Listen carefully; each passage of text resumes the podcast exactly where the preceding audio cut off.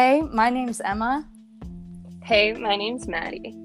And you're listening to The Pilot's Pandemic.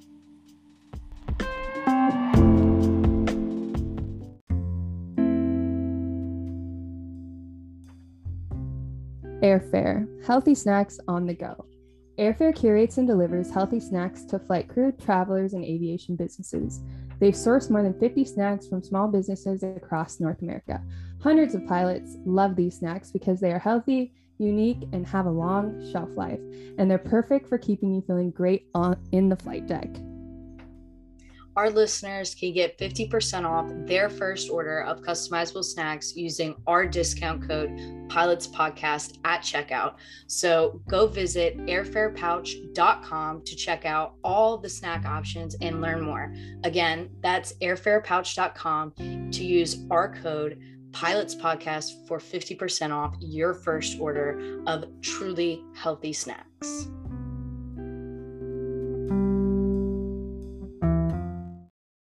Hey, y'all. Welcome back to this week's episode of the Pilots Pandemic Podcast. You're here with your host, Emma, and our lovely co host, Maddie. Hey, guys. How's it going? And this week, we are joined with our guest, Mike. Hey, folks. Uh, Mike, Executive Director from Elevated Access and a pilot. Thank you so much for joining us today, Mike. We are stoked to have you. I'm really happy to be here. Yeah, so um, I kind of wanted to give a little background on how we, um, how I found you, Mike, and Elevated Access. My husband actually is the one who sent over a link, and it was a little bit ago and i just i didn't even look at it when he sent it but i saw like the um, logo that you have so the rainbow and then the black brown you know like the, all the flags and i was like hmm this seems interesting so i kind of put it in the back of my mind and I was like, I'll probably look at that later. And then one day I was just sitting on the couch and I that your logo like popped into my head for some reason. It was weird. I was like, I need to look at that link my husband sent me. Um, and I looked at it and I think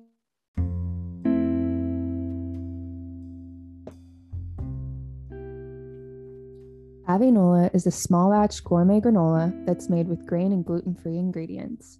It's made from ancient lupini beans, which are filled with fiber and tons of plant protein. It's less than one gram of sugar and only 95 calories per serving. It's a zero guilt snack that checks all the boxes and loads of fiber to keep you feeling full. So, Emma, what's your favorite part of Avinola? Well, obviously, y'all already know I love the chocolate, but the coconut almond vanilla is also very very good. Um besides just eating it straight out of the bag because it's that delicious i love to make like a greek yogurt bowl bunch of avinola honey berries macadamia nuts maybe some pecans. I don't know whatever my little heart is feeling.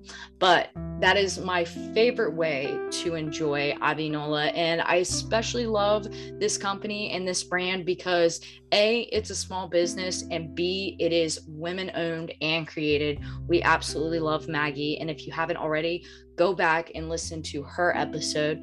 But you guys can use discount code pilots pandemic for 15% off your order of avinola so code pilots pandemic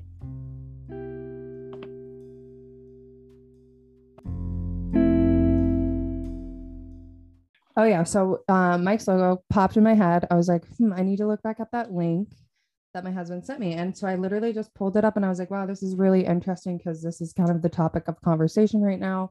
Roe v. Wade being overturned, um, and then elevated access being all about um, helping women find um, healthcare access if they can access it in their state, and then also gender affirming care. So I thought that was really interesting. And so I sent Mike over a little text and was like, "Hey, can I can I get you on the podcast? Can I talk to you real quick?" And we had such a great conversation. Um, but one of the first questions that we always ask our guests is how you got into aviation. Like, what was your story kind of before you started and formed Elevated Access? Yeah, sure. So um, I grew up uh, with a father who was a pilot uh, recreationally. He had gone to college to become uh, an airline pilot, which happened to be about the same time that the Vietnam War was starting to wind down, and so he wasn't able to find work as a as a airline pilot or a commercial pilot. and so he always just kind of flew recreationally. And uh, so like I had my first airplane ride when I was like three in a in a little Cherokee 140 and flew in an Ercoupe that he had for a little bit. And, and then as you can imagine, getting to be an older child and having a sister join the household that uh, money was not always a thing to be able to fly as a hobby. And so really wasn't until after I got out of college and look at that, he's got more money again to uh, fly. Now that he's not having to worry about tuition and he started flying more often. And so we started going to, to more fly-ins, pancake breakfasts, all that kind of stuff. But it wasn't until I was almost 30 that I decided to actually get my own license. I had kind of just been putting it off because of the expense of it. Um, just like before, I had my own family that I was, um, you know, taking care of and everything. And so finally got my pilot's license and uh, as I started, you know, flying for myself, it's like, you know what, this is fun. Maybe this would be a bigger thing in the future. So I eventually went on, got my instrument rating, uh, did my commercial rating this past winter, and I'm currently working on my CFI. Uh, it's just because I love flying. I love taking people for flights that have never been flying before, talking to them about how the airplane works, all that kind of stuff. And so I thought it'd be a great way to, you know, take this passion for aviation and, and carry it forward uh, from just the aviation side of things. And so really that's, you know, so at this point I've got just about 500 hours uh, flying mostly various Piper aircraft. I think I actually have that. The one outlier is about three hours in a, in a Cessna 182 RG when I did my high performance and complex endorsements. That's awesome. I don't I don't feel like we speak to very many people who like have a goal to be a CFI or a passion for like teaching other people and bestowing that like first flight um that love on people. I know it's a very magical moment. I'll never forget my first discovery flight. Yeah, I think you know really it jumps out. I do fly a young a lot of young eagles um, through our EAA chapter, and the best ones for the kids are the worst ones for me as a pilot you know, is that it's smooth enough that pretty much once we're at the cruise altitude we're doing for the flights that day the kids fly it the whole time.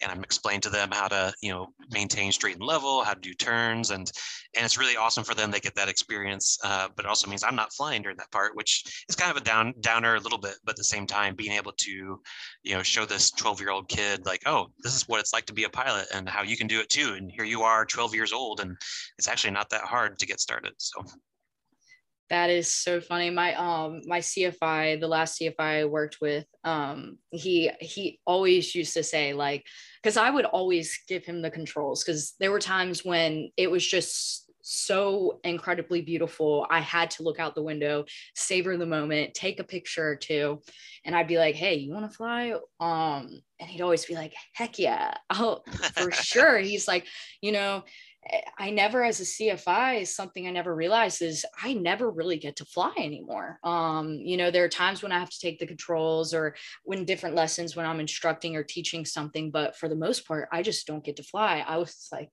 hey, buddy, say less.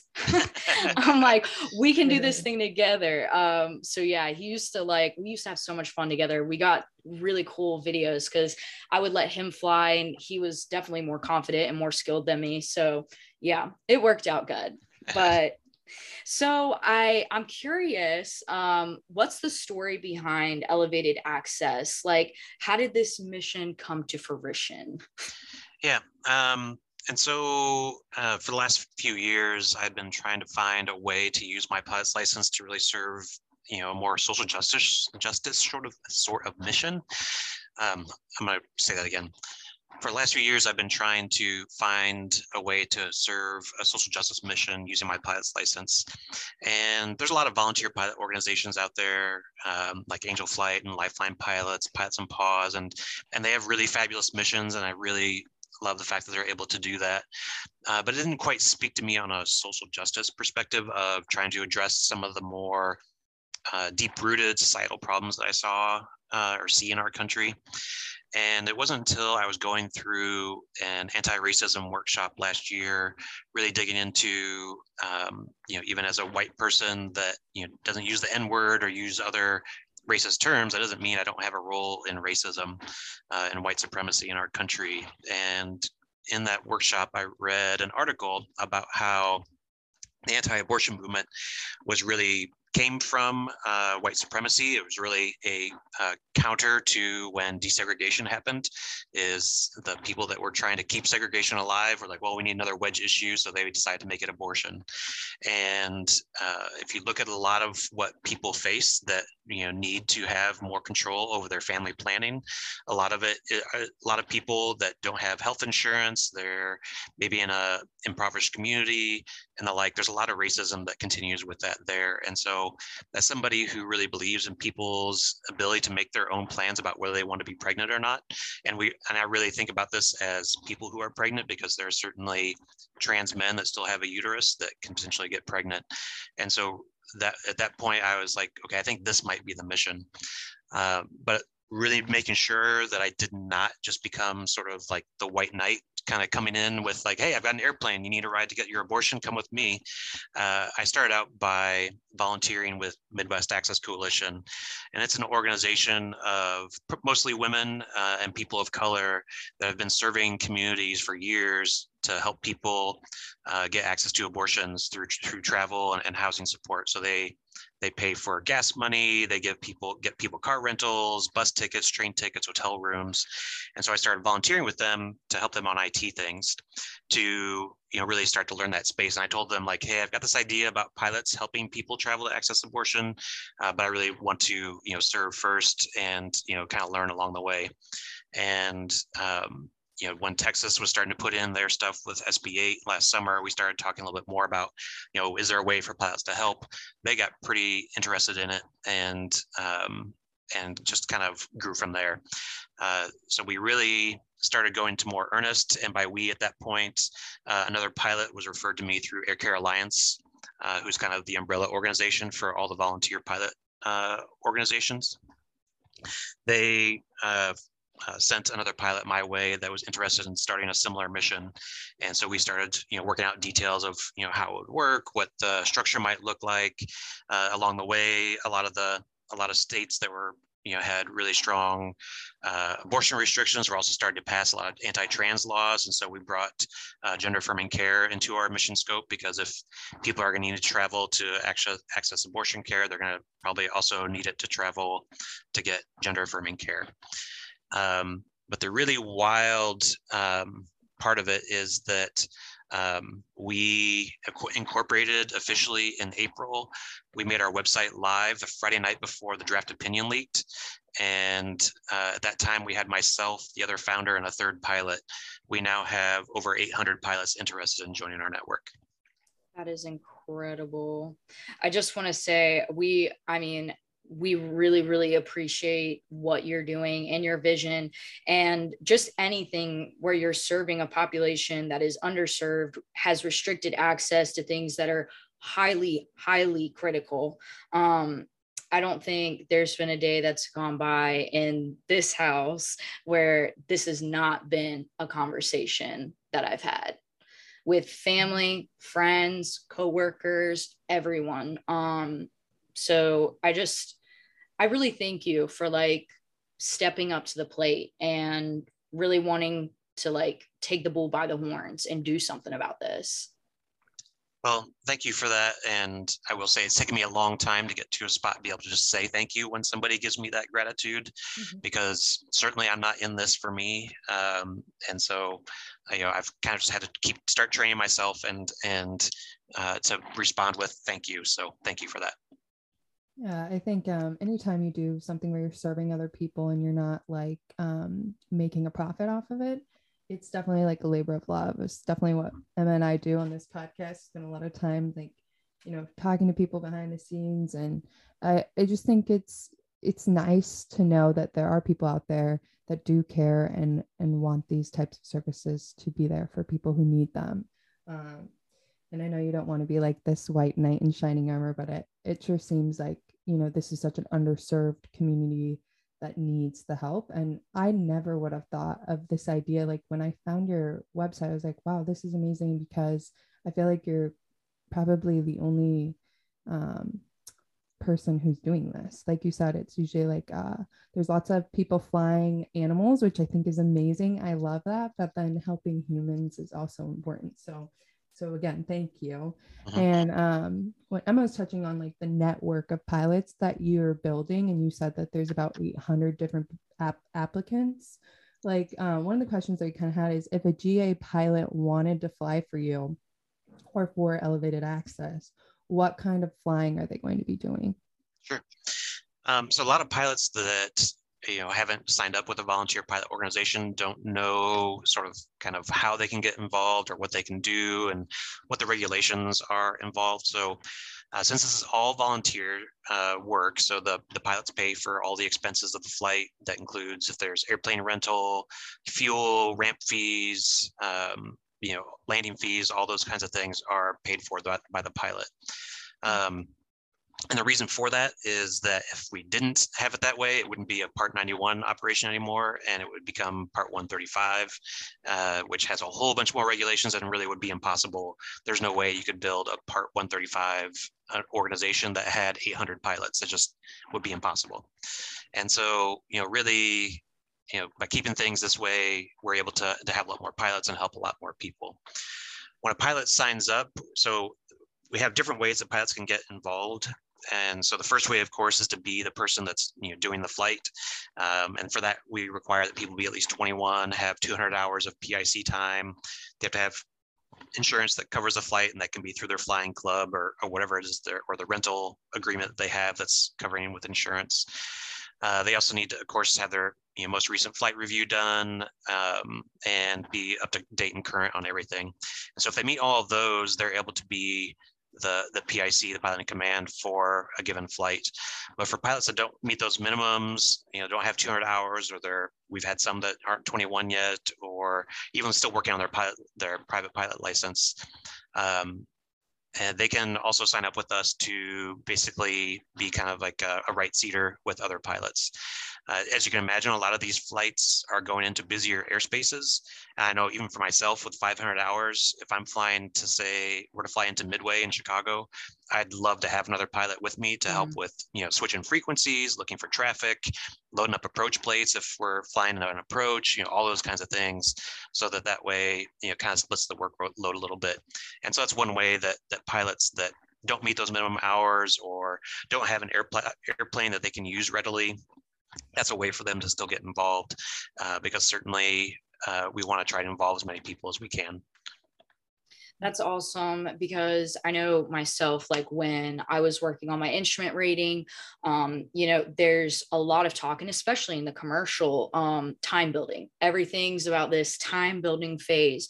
Um, and there are a lot of people out there that are willing to, you know, go half or spend the full dollar um, to do these flights. And there are a lot of people out there doing them alone or with other people. And they're they they can incorporate this into something where they can put hours into their logbook and also be doing something really really good for somebody else so i just I think that's awesome. So I hope all of our listeners had their ears wide open because this is an incredible way to get some hours in your logbook and also, like I said, do something for the good of humanity.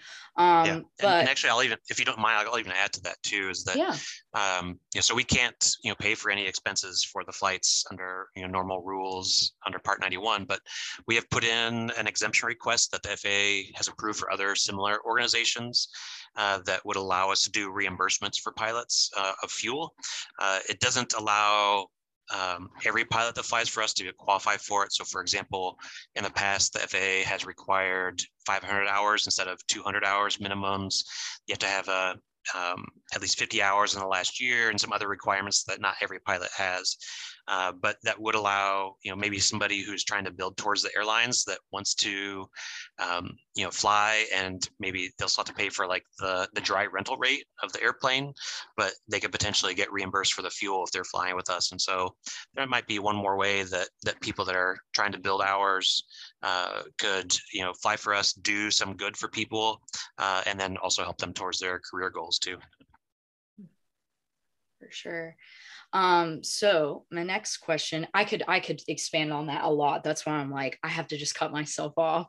Um, they, like I said, there's just so much talk about um that time building especially where i'm at right now it's all a time building phase and you'd be shocked when you actually start to like seek time building opportunities um how little there are out there in some areas yeah. so this is just i don't know i i'm I'm very stoked about everything that you're doing. But my next question so, in building this network where you're changing so many people's lives, does it ever you know weigh on pilots mental fitness and affect them negatively if so how do you help pilots with the hard parts of doing this type of work yeah and that's definitely part of you know the the risk of this kind of work is that you know even as an example we were trying to put a flight together this week and just various pieces and constraints made it that the pilot had to you know pull out from the from the mission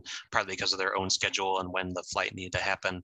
And i know they carried some guilt with that and you know so you know trying to help people you know manage that that is certainly part of our work. And so we've been one of the so I mentioned the kind of weird coincidence of us making our website live the Friday night before the draft opinion leaked.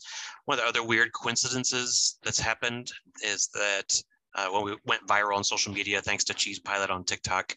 Um, some uh, a couple uh, social workers from my local community actually reached out like through our contact form they had no idea that i'm local to them uh, but we actually live in the same town and even wilders they turned out to be friends of a mutual friend uh, and they offered to help with whatever we might need. And I said, you know what? I'd really like to work on a couple of things for pilots. Uh, one is a training program to really help them be prepared to be that support person for that person who's flying. Because you know, if somebody's going through it mentally or emotionally, I, I really, really like a, a pilot to be more than just quietly empathetic. I'd like to you know have the pilots have as many tools as possible to you know help make sure that the person's comfortable and is you know if they, decide to talk about why they're traveling uh, that they can they're going to be comfortable talking about it and and the pilot can be there for them but the second part of the of what we're working on with them is you know we want to keep an eye on our pilots because if somebody is um, you know a lot of I shouldn't say a lot, at least some people that are traveling to get an abortion, for example, or people, especially they're traveling for gender affirming care, you know, they're going through probably a traumatic experience already, whether it be a domestic uh, violence kind of situation and they're they don't want to bring a child into a violent household or you know if it's somebody going for gender affirming care maybe they've got you know family that don't support them and are you know basically on the verge of kicking them out. And so that could be it's it's pretty much impossible for a person to hear stories from somebody like that that is going through those kinds of things and not really feel it yourself and so uh, we're trying to build into our program uh, a way to follow up with pilots to kind of help them manage their mental health. And um, you know, we've even talked about maybe doing some group discussions, uh, so that's not technically you know therapy from the from the aeromedical perspective, uh, but we really want to you know be there and be supportive of our pilots so that they're not just you know doing the flight and then you know everything just goes dark again until the next time they do a flight, because if somebody does tell you know kind of traumatic story that you know as a passenger you know that could really sit with the pilot for weeks even if it's you know really an awful story. And i want to make sure that we give the pilots as many resources as we can to you know uh, monitor their mental health and manage their mental health so that that way you know they're not um, going to be drugged down and and unable to do future flights yeah i can imagine it's hard in those situations because you're in you know such close quarters it, it, I feel like some of the deepest conversations I've ever had have been, you know, on a long cross country flight. I just I can't imagine, you know, you you can't help but be highly empathetic. Yeah, I think these stories are are like for anyone really. Like Emma and I deal with this as well, like with the people that we talk to and the stories that they share. They are traumatic and so they do weigh on us quite a bit um it uh, em and i almost have to have like a, a debriefing session when we have these people that we talk to that have had traumatic experiences um, but what i really love mike is that you actually thought about that like with your with elevated access because i think a lot of times that part of work can be kind of just pushed to the side because you're so busy with with helping people so when we were talking about that in our pre-pod call, I was like, wow, this is actually something that you've really thought in depth about. And I think it's super important that you're you're doing that part of it as well as part of the elevated access. Um, And then the other part of our conversation that I thought was interesting and something that I didn't really think about until you had brought it up is kind of like the security aspect of what you guys are doing, uh-huh. because there are people that don't um, want this to happen. You know, they they very much believe that people have to have a child or should not have gender affirming care, um, and so they may kind of sabotage your business in some way, or that could come to a, a head. So like how do you screen pilots for this type of position? Because i know it's all on their own time but like how do you have that heightened level of security? Yeah. And so we do that in a few different ways. Um, so one is you know just like any other volunteer pilot organization we collect uh, people's pilot credentials. So they have to send in a copy of their pilot's license their medical their the last pages in their logbook and so, you know, doing some of that actually discourages, you know, somebody from being a troll or or otherwise because they're not going to be anonymous. Uh, people that tend to try to do those things want to be anonymous. Um, but we do have other things kind of built in. So we ask for people to share their social media links if they have any, although a lot of people have kind of sworn off social media these days, understandably so. Um, and uh, we also ask for them to make some personal statements about how they they feel about abortion and gender affirming care. Uh, but the really the bigger aspect of how we really make sure that somebody is on board with our mission is by uh, asking them for two references that we can talk to about their views on abortion and gender affirming care. And for some people, that can be kind of hard because you know if you don't have those conversations with people it's going to be hard to identify you know who the people would should be to, for us to talk to um, and so we certainly get a number of pilots that submit like a partner or you know boyfriend girlfriend spouse whatever and that's fine you know we can have the kind of conversation that's that will reveal whether somebody's you know truly on board with our mission or whether they're you know maybe more in a uh, you know yellow light kind of range or whether they're you know somebody that we shouldn't have on our roster. Um, you know in fact we had one pilot hadn't actually gotten to the point of submitting his application.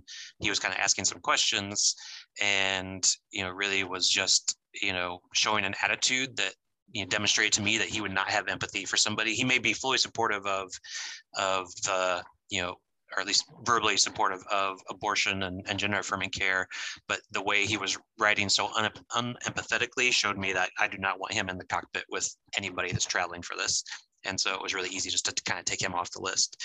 Um, but those interviews are really important because, and this is actually very similar practice. That's what that uh, uh, is followed in the abortion access space. You know, again, going back to why I, went to Midwest Access Coalition to really learn about abortion access is that, you know, learning how they vet people to make sure that they're alignment with their mission, how they, you know, screen everybody to make sure they're going to be safe and the like. Uh, because really, you know, short of some sort of aircraft accident, you know, while somebody's traveling, I think maybe even the the more frightening thing for me would be if you know somebody did manage to you know somehow infiltrate our network. Uh, I don't think they'll be able to do it, but if somebody did manage to do it and then instead of flying them to their appointment, flies them to somewhere else where it's like, you know, to try to trick them out of, you know, going to get abort, abortion, an abortion or gender affirming care. And so I think our system's really built up to do that well. And, you know, our, our vetting uh, volunteers, everybody knows that if there's a red flag. We, we, you know, it only takes one red flag and it's like, nope, this person's not going on the list. Um, and we certainly also flag some pilots with yellow flags where we, that's why we do two reference calls uh, just to see if the, maybe that, that first reference just didn't know the way to verbalize it well, or maybe the person doesn't quite, uh, the pilot doesn't quite line up with our goals. I thought I'd so, also mention, oh, no, go for it. Um, so you mentioned security too, and I thought I would maybe talk a little bit about how you know, in a lot of volunteer pilot organizations, uh, pilots do know, often know the purpose for somebody's travel like oh this person's going to the mayo clinic for cancer treatment or you know um, this person's you know has this rare disease and they need you know to travel you know to get there. So you know really for us we don't want we don't feel like we need to know the purpose for somebody's travel. Um, you know, really, because we're one, we're not doing direct intake. So when somebody wants to travel with us, they really go through like a Midwest Access Coalition, and so they're the ones that are going to know what that person's going to travel for. But two, it also by not asking what people are traveling for, it really gives the pilots a lot of you know their own plausible deniability. Um, you know, for traveling between states to take people to get care. And for right now, uh, today on the date of recording this podcast, no state has yet passed anything that would cross state lines, uh, but we're fully expecting for that stuff to come eventually. And so we're just, you know, watching the legal landscape and figure we'll figure out with our our partners in the in these spaces to figure out can, can we continue missions or do we need to change how we do missions, etc. So just got to keep an eye on it. I was I was kind of curious if that is going to become like a real threat for you guys. Um and I hate to say it that way, but everything with what is going on nowadays somehow feels like a threat. Um mm-hmm. but is that something that you is that something that you're worried about? Um I'm not saying I'm worried about it so much because I am expecting it to come at some point.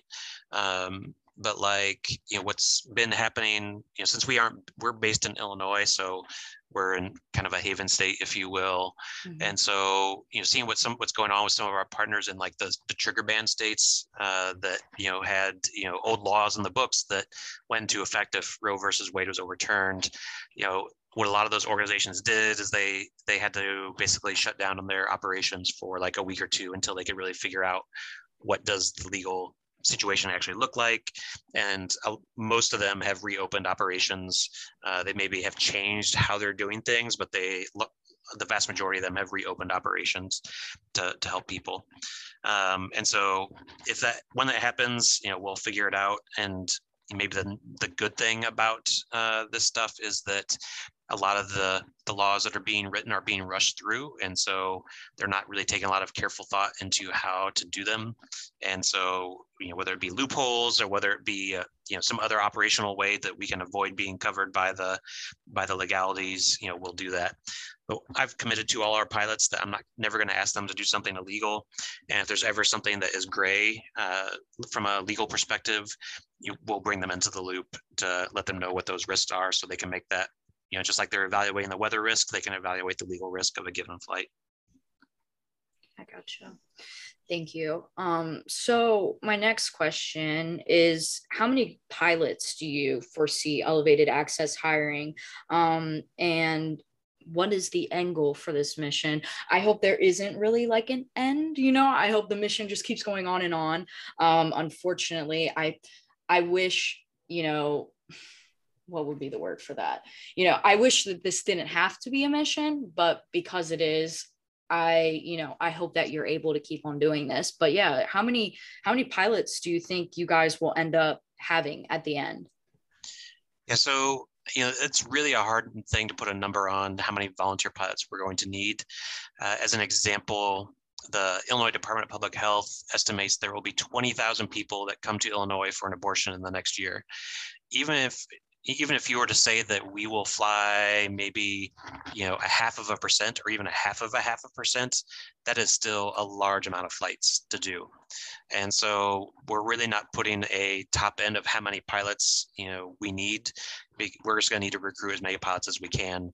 Uh, thankfully you know if we're able to get the the fuel reimbursement done that will allow you know pilots like myself where i have more time than i do money um, I can do more flights. You know, if some of my costs are getting reimbursed, um, that will you know hopefully expand our mission, our capability there. But kind of my goal is that across our pilot roster of, of vetted pilots that the average will be two flights a month um, and those can vary a lot in length uh, we've had requests to go as far as um, i think it was san antonio texas to charlottesville virginia um, and that's on the longer side. And with the probably the shortest we've had would be about an hour long flight. Um, and so, you know, with with that kind of variability, there's actually a lot of opportunity for pilots that maybe don't have a lot of money to help, uh, but could do certainly do a an hour fly out, have some lunch or whatever, wait for the person, then fly them back home. That's awesome.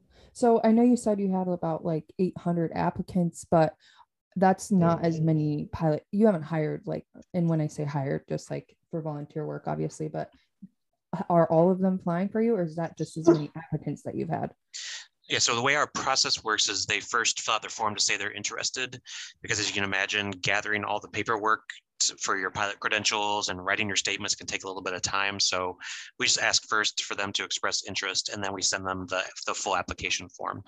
And, and so of pilot applications, we've got 194 applications and we've uh, fully vetted through 79 of those. And so we've actually, uh, with the amount, we actually, on the day that the decision came out, we added, I want to say 200 pilots just that day uh, to, our, to our interest list.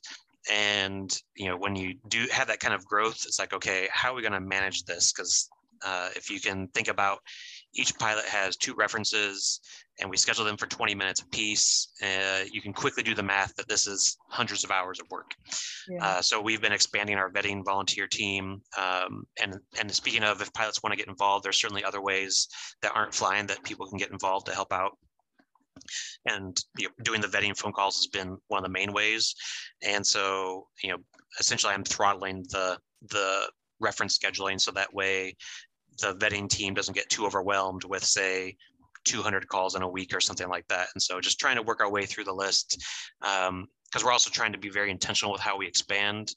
Uh, like I said earlier, we don't do direct intake with people. We work through referral. And, and so as we get pilots in a given area, I'm reaching out to the organizations that operate in those areas to say, hey, we've got pilots now in your area. I think we can start taking flight requests. Let's get you on boarded with how the process actually works and, and the different things you have to consider there's so many moving parts it seems like with what you're doing it, it can be a lot to juggle i'm sure um, but one of the exciting things that i saw is that you guys had flown your first passenger either last month or the month before so how did you help them and um, what was that experience like yeah, so our our first flight was about as ideal for a first flight as you can get to kind of show the the benefit of this this work. Uh, so the passenger in this case um, had um, an appointment that was a five hour drive from where they lived. And then so five hour drive there, five hour drive back. Uh, with the schedule of the appointment, it probably would have meant they had to, would have to get a hotel room. We often get asked like, "Hey, why aren't you using airlines?" Um, and certainly in some cases, airlines are an option, and we we will you know fund airline tickets for people if that makes sense. Uh, but also like in this person's case, they would have had to fly basically to Dallas and then fly back to a city that was, you know, much closer um, to get to their appointment. It would still would have been with layovers and transfers and everything. Probably still would have been, uh, you know, six to seven hour trip, you know, in one day. So it's, you know, it's weird to think that airline travel takes longer than driving, but that's how it would have worked out, and it would have cost nine hundred dollars round trip. But what we were able to do is we had a pilot that uh, was in a nearby city and worked things out that they could fly over from, from their city, pick the person up and fly them to their appointment, wait while they you know had their procedure and then fly them back home. And that person was able to uh, leave their home at about 8 a.m., drive the 10 minutes to the airport, you know, go uh, go on the flight and get back home by six o'clock the same night. And so, and if you can imagine somebody who you know, most people that get an abortion uh, already have a family, already have kids. And so that's less childcare to deal with instead of like a two day trip. Um, they didn't have to miss work uh, to a whole bunch of work to be able to do that. It's about as convenient as you can get if it's not in your own city to be able to, you know, 8 a.m. to 6 p.m. to get that taken care of. And so, you know, that person um, was referred to us by Midwest Access Coalition, and they said it was one of the most uh, thankful uh, clients they had had in a while, and it was their first time flying on an airplane. Uh, you know, for a lot of people, you know, a lot of people have never flown on a on a GA airplane at all, uh, but you know this person definitely hadn't. And and so you know we talked earlier a little bit about you know supporting that passenger you know if somebody is not in the mood to talk about why they're traveling which is you know we certainly aren't broaching that that subject with them uh, there are plenty of other things to be distracted by while flying an airplane like explaining what the autopilot does or you know what the clouds are or the weather we have to deal with or or just you know sitting quietly and, and enjoying the ride. And so you know, it was about as perfect uh, demonstration of what this work can do by being able to provide somebody with uh, free travel and really convenient travel so that they can just go and get their health care. I think it's also kind of interesting too because you could also inspire some of these passengers. Like to get into the field of aviation. You know, you said that they've never flown in GA and, and a lot of people are very scared of small planes, but it can also be like an opportunity to share your love of aviation. Yeah, we've actually in the in the when people reach out to us, um, we've actually had a number of people that like, I never would have thought I'd want to get my pilot's license, but now I do because I want to fly with elevated access. It's like, all right, well, here, let's get you started. And so, you know, I've been pointing them to, you know, like uh, scholarship resources and flight schools and offering to give them whatever advice I can give them on, on how to go about getting their pilot's license because, you know, certainly uh, that's actually makes me want to think too about how our pilot roster um, maybe one of the most diverse pilot rosters of any organization. Um, I mean, you both are know this that you know women pilots are only about nine percent of the pilot population. I think I haven't done the actual numbers, but I think we're probably close to like forty percent uh, are women. Wow, um, uh, we have pilots that you know came out in their applications as as transgender or non-binary. We have pilots of all different uh, racial backgrounds, ethnic backgrounds, um, religious backgrounds. I mean, we may have the most diverse pilot roster of, of any organization. Um, I'm not going to claim that fully and, and put a flag in that, but at the very least, I think that this mission speaks to a broad population of pilots. That's awesome. And I love that you're kind of bringing a little bit of light to like how many doors general aviation can open up. A lot of people like don't really think of traveling um, via gen like general aviation. I constantly have to explain to people, you know, sometimes it's way more convenient to hop in a 172 and go from point A to point B than either get in your car or buy a ticket through an airline. Um, and I also love that you're just you're using this as a way to open a door to something that is like I've said, extremely critical. So thank you again. Mm-hmm. But one of our last questions for you, well, not the last, but second to last ish. Um, if a pilot wanted to fly for elevated access but didn't have a plane to do it, um, you know, I know you had mentioned that there are other ways that pilots can help. So, can you explain that a little bit for people who might be interested? Yeah, and so uh, we don't have a requirement that pilots own their aircraft, and that's one of the most common questions we get from pilots. They can rent, they can be in a flying club. Uh, if they have a, a, friend that's letting them, you know, borrow their plane, you know, they still have to pay the expenses of the flight, but you know, they can certainly borrow somebody else's plane if that's an option for them. Uh, but for pilots that don't have their own plane, it's just like the pilots that don't have enough hours yet, they can sign up and we can put them right seat to fly with another pilot that wants to have somebody there to help them out with traffic and, and the radios and everything. Uh, and then also for pilots that don't have an aircraft or, you know, there's been a few pilots that wanted to help but aren't current, don't have their medical or for whatever reason, uh, they could can sign up too to be a volunteer in other ways, uh, especially in our vetting uh, group because like I said, with you know hundreds of, of applications and uh, you know 40 minutes of, of phone calls to do for each pilot uh, that adds up you know to a lot of hours. And so the more more people we have to do vetting uh, the better. And so you know that's i've certainly added some pilots that have said hey i want to fly but also how else can i help? Uh, or maybe they didn't have an airplane or whatever. I said well if you can't do that i think you can help with this because you at least will know how to have the the pilot conversations. And so they're helping out in those ways too. Um one of the other questions I had because you had spoke on, you know, not having the the biggest part of it is like getting the plane and the fuel costs, but you may get reimbursed. But do you have like a, a fund that that's like a something that we can support, like where we can send you money? Um, I think our audience might be, you know, interested in supporting this cause um, through through money since you guys don't really make anything off of it. yeah, yeah. We so we are a 501c3 uh, organization. So okay. donations to us are tax deductible, and people can donate to us by going to elevatedaccess.org/donate.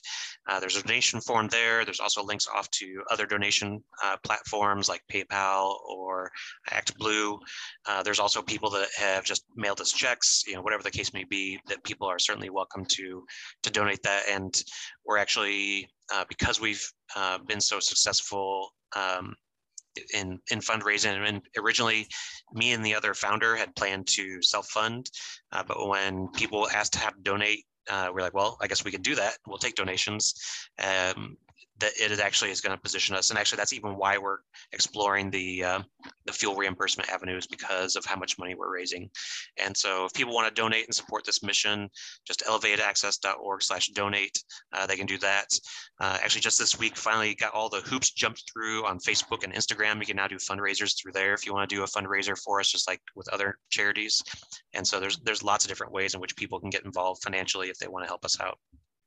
That is so good to know because my birthday is coming up and every single year I am not a Facebook person, but every single year, you know, everyone comes out of the woodwork to tell you happy birthday. And Facebook gives you the option to like make a post and you can choose a nonprofit that people can donate to um, for your birthday. Like if that's what you want instead of a happy birthday or a gift. Um, and I always do that every single year. So thank you for mentioning that.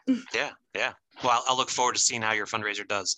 Thank you for doing that. Probably, I don't know, you know, and maybe we'll get a few good people in there. Hopefully the family will come out and support. But um Facebook tends to be a little bit of a fickle place. Uh yeah, I think last year I posted something about like wounded warriors. It's like for veterans. No mm-hmm. one donated. I was like, dang okay um and i'm from the south so you know it i feel like i'm you know generalizing but it typically i felt like that was going to be more accepted by yeah. some of my audience no huh. mm, i was like wow okay um good to know but also on a, this is this is kind of a random question, but is there, do you guys plan on doing merch or anything like that? I know people love to support causes like this and really like, you know, get the message out there. People, I, I've just noticed that recently I've seen a lot of people wearing like, you know, different shirts, hats, things like that. Do you guys have merch where people can buy something and it be donated? Yeah, um, so we do have uh, merch available through Redbubble, and you can find the link uh, in the footer on our website, as well as I think it's on the donate page.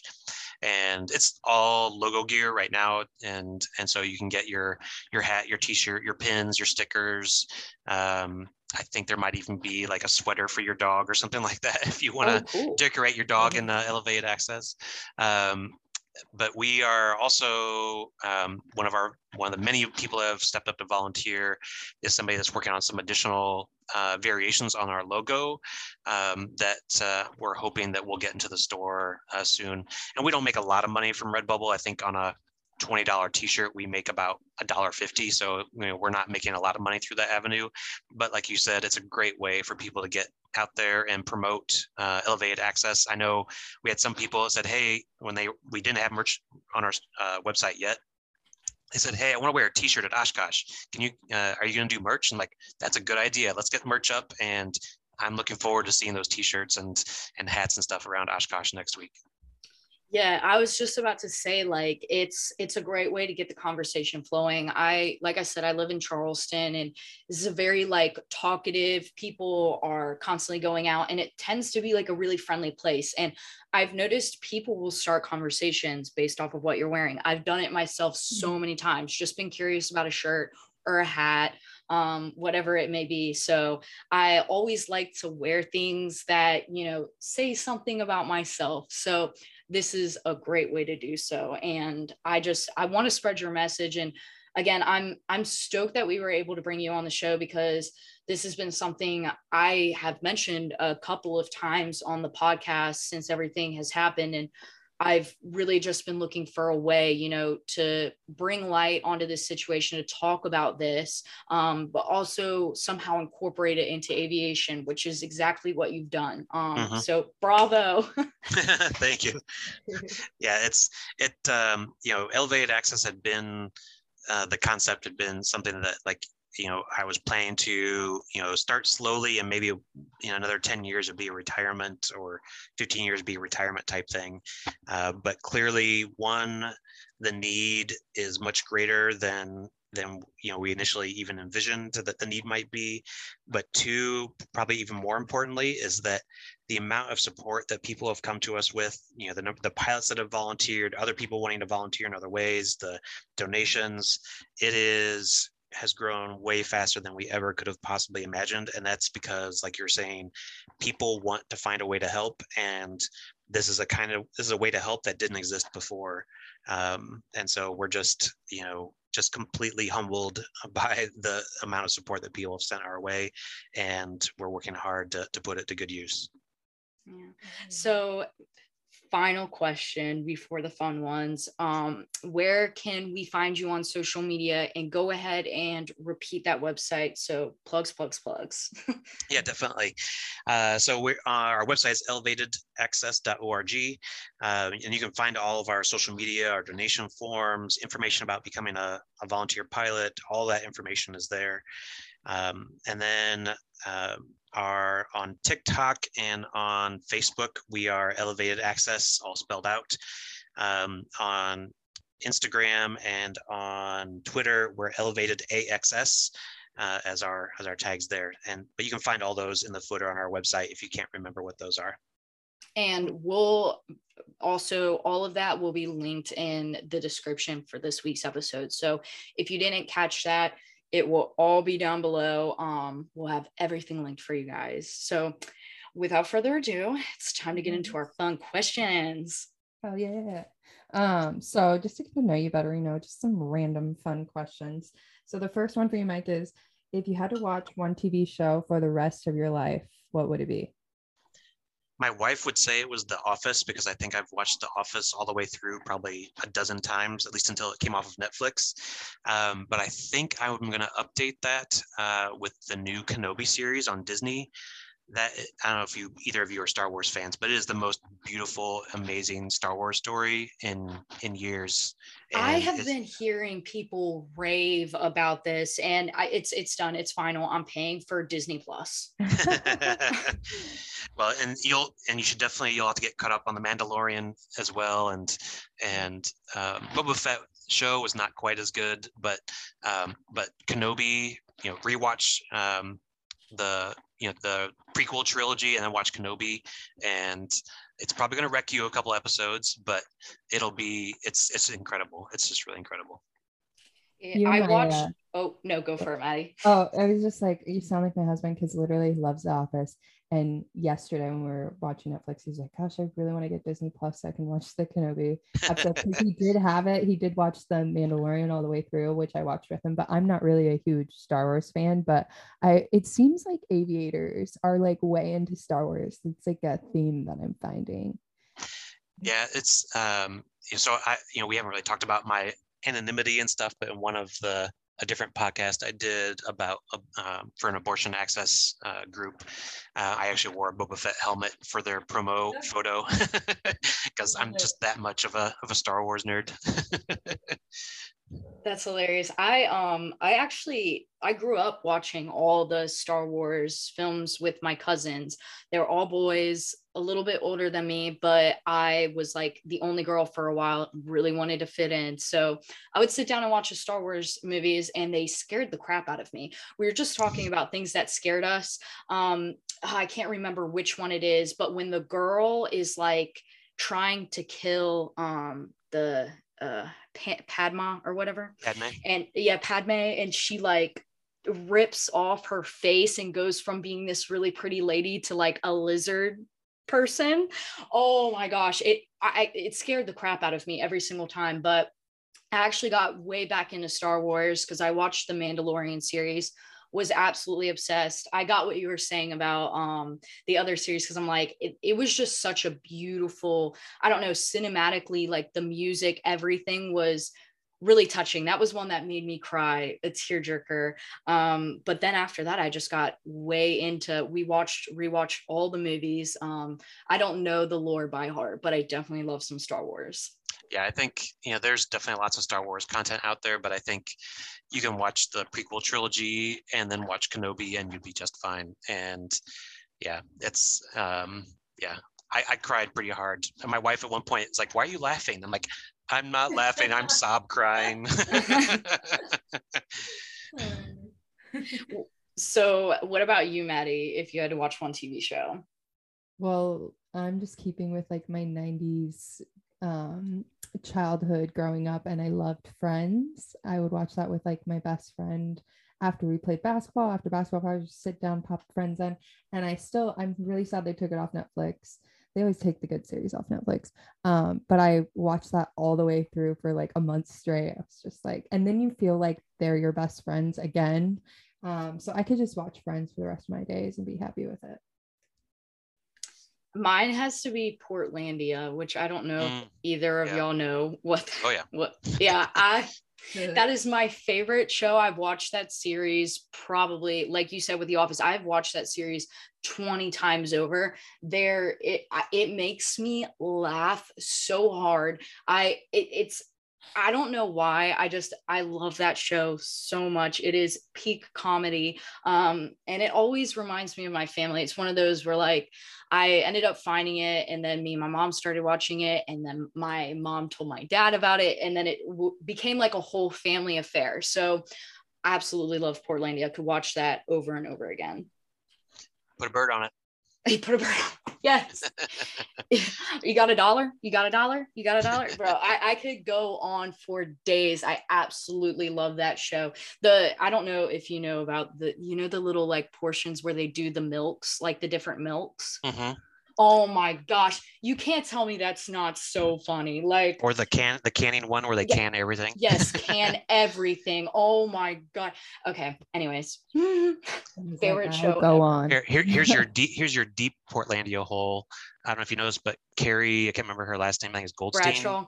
Or, or- no, no, Uh, Is it Bradshaw or no. what? no. what Carrie is Bradshaw's from Sex in the City. Oh, Yeah. uh, but I think it's Carrie uh, Goldstein or something like that. But anyway, she has uh, a heavy metal band that she plays guitar in, and um, uh, go find their stuff. That's pretty good. I've listened to a couple of like her songs, but I could never get like too deep into it. Um, what's the of course, like I can't remember his name, but he's my screensaver. Um uh the guy that's in it, the main character, the other guy. Fred Armisen. Um, yes, his comedy is so good. He just did a comedy special for Netflix where he like plays a lot of live music. If you haven't watched that, totally watch it. It was very, very good. I just All watch Portlandia because like I have no idea what you guys are talking about. I'm surprised you haven't watched it, Maddie, because it's I mean, it's like very like I don't know, it's it's not popular on the East Coast at all. Like I only got introduced to it because my one of my good friends growing up was from Oregon and went to Portland a lot. She's from Seaside, but um she got me onto it and it was game over from there. Well, if I remember correctly, the first episode, don't they start talking about Seattle, and then they then basically how Portlandia is like, or Portland is like a weird version of Seattle. So The I'm sure- dream I'm of sure the Maddie would get it. 90s is alive in Portland. Portland. I would probably love it.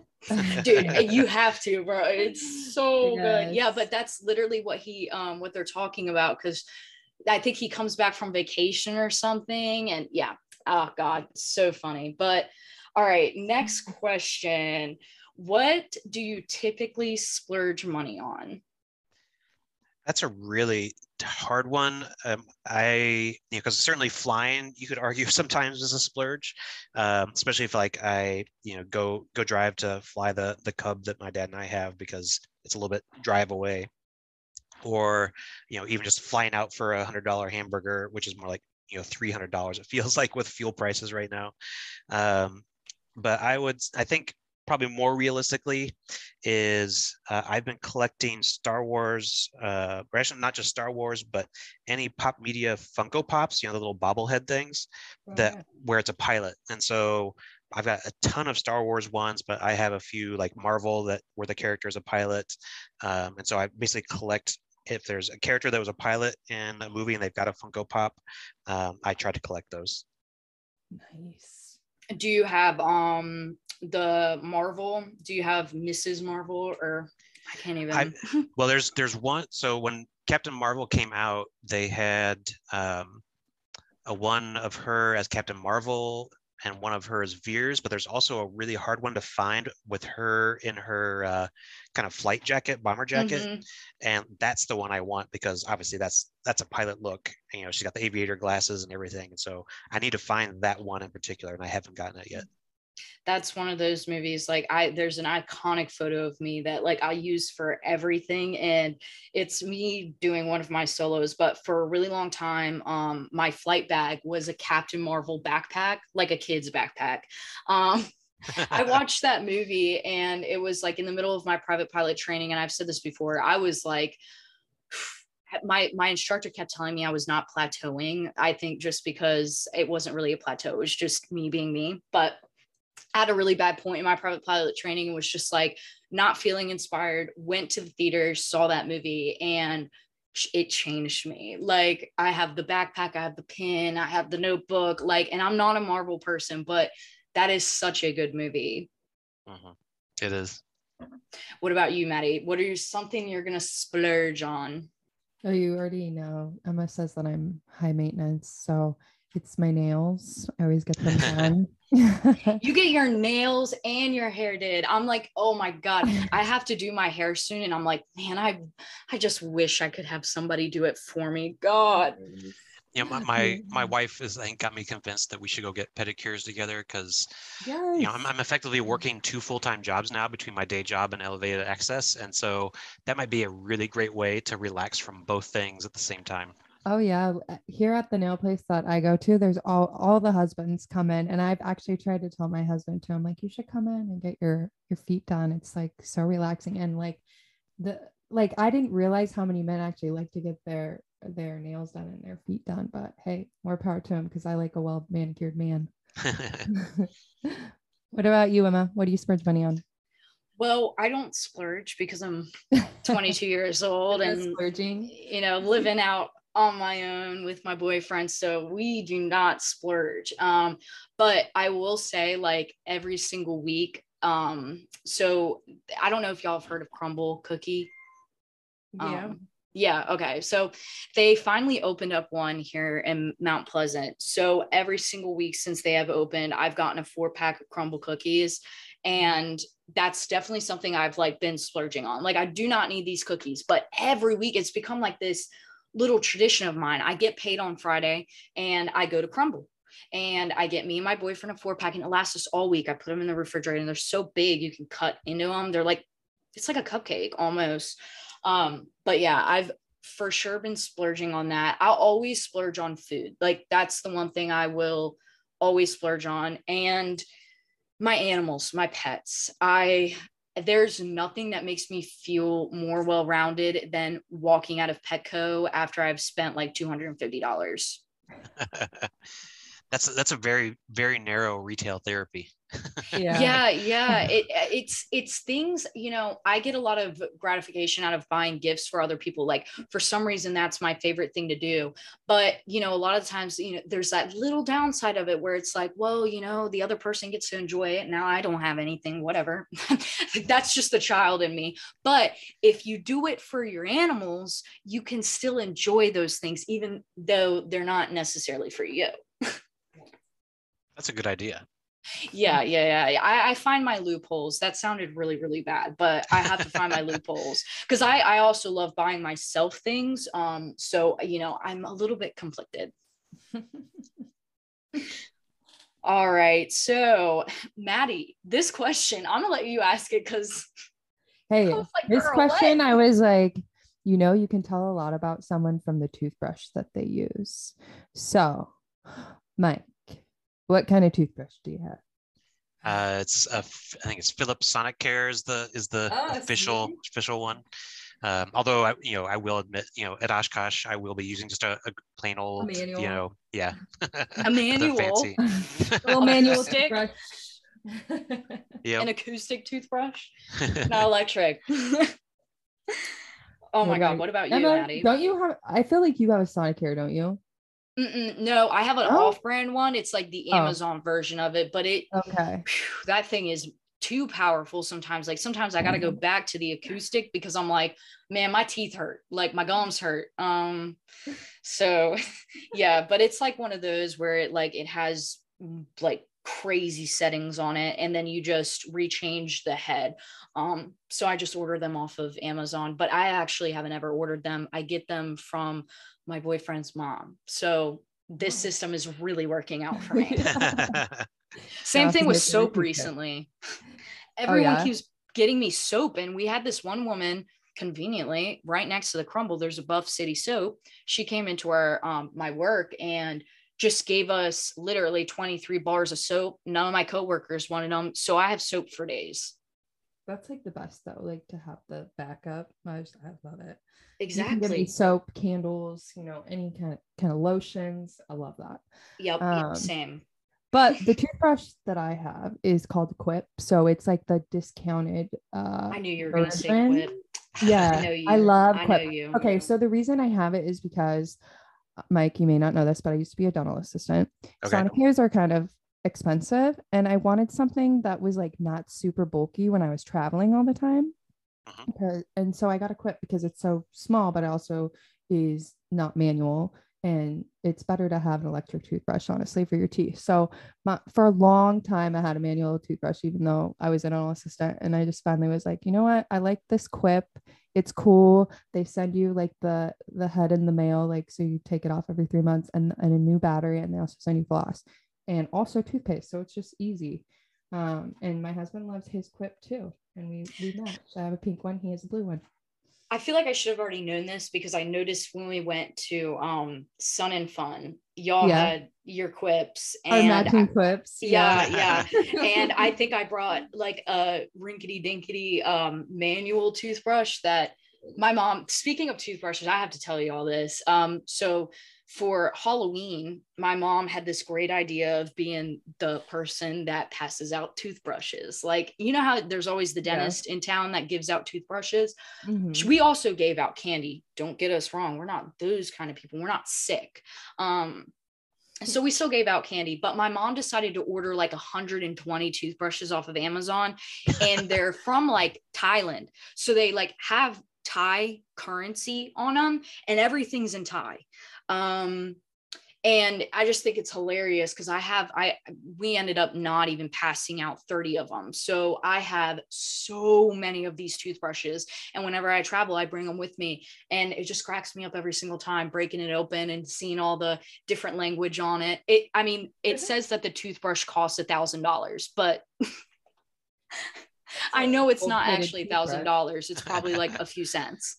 Yeah Oh my goodness. All right. Well, that is it for this week's episode. Again, thank you so much, Mike, for joining us. Of course. Um, Thanks for I having just, yeah, I again like really, really appreciate what you're doing and keep doing it. Um, it is so, so important. Well, thank you. I really appreciate the support and and looking forward to, to hearing from all the listeners that want to sign up to be pilots, volunteer, donate, whatever the case may be. There's lots of different ways people can help. All right, y'all. Well, like I said, that is it for this week's episode. As always, remember to keep that blue side up and the brown side down.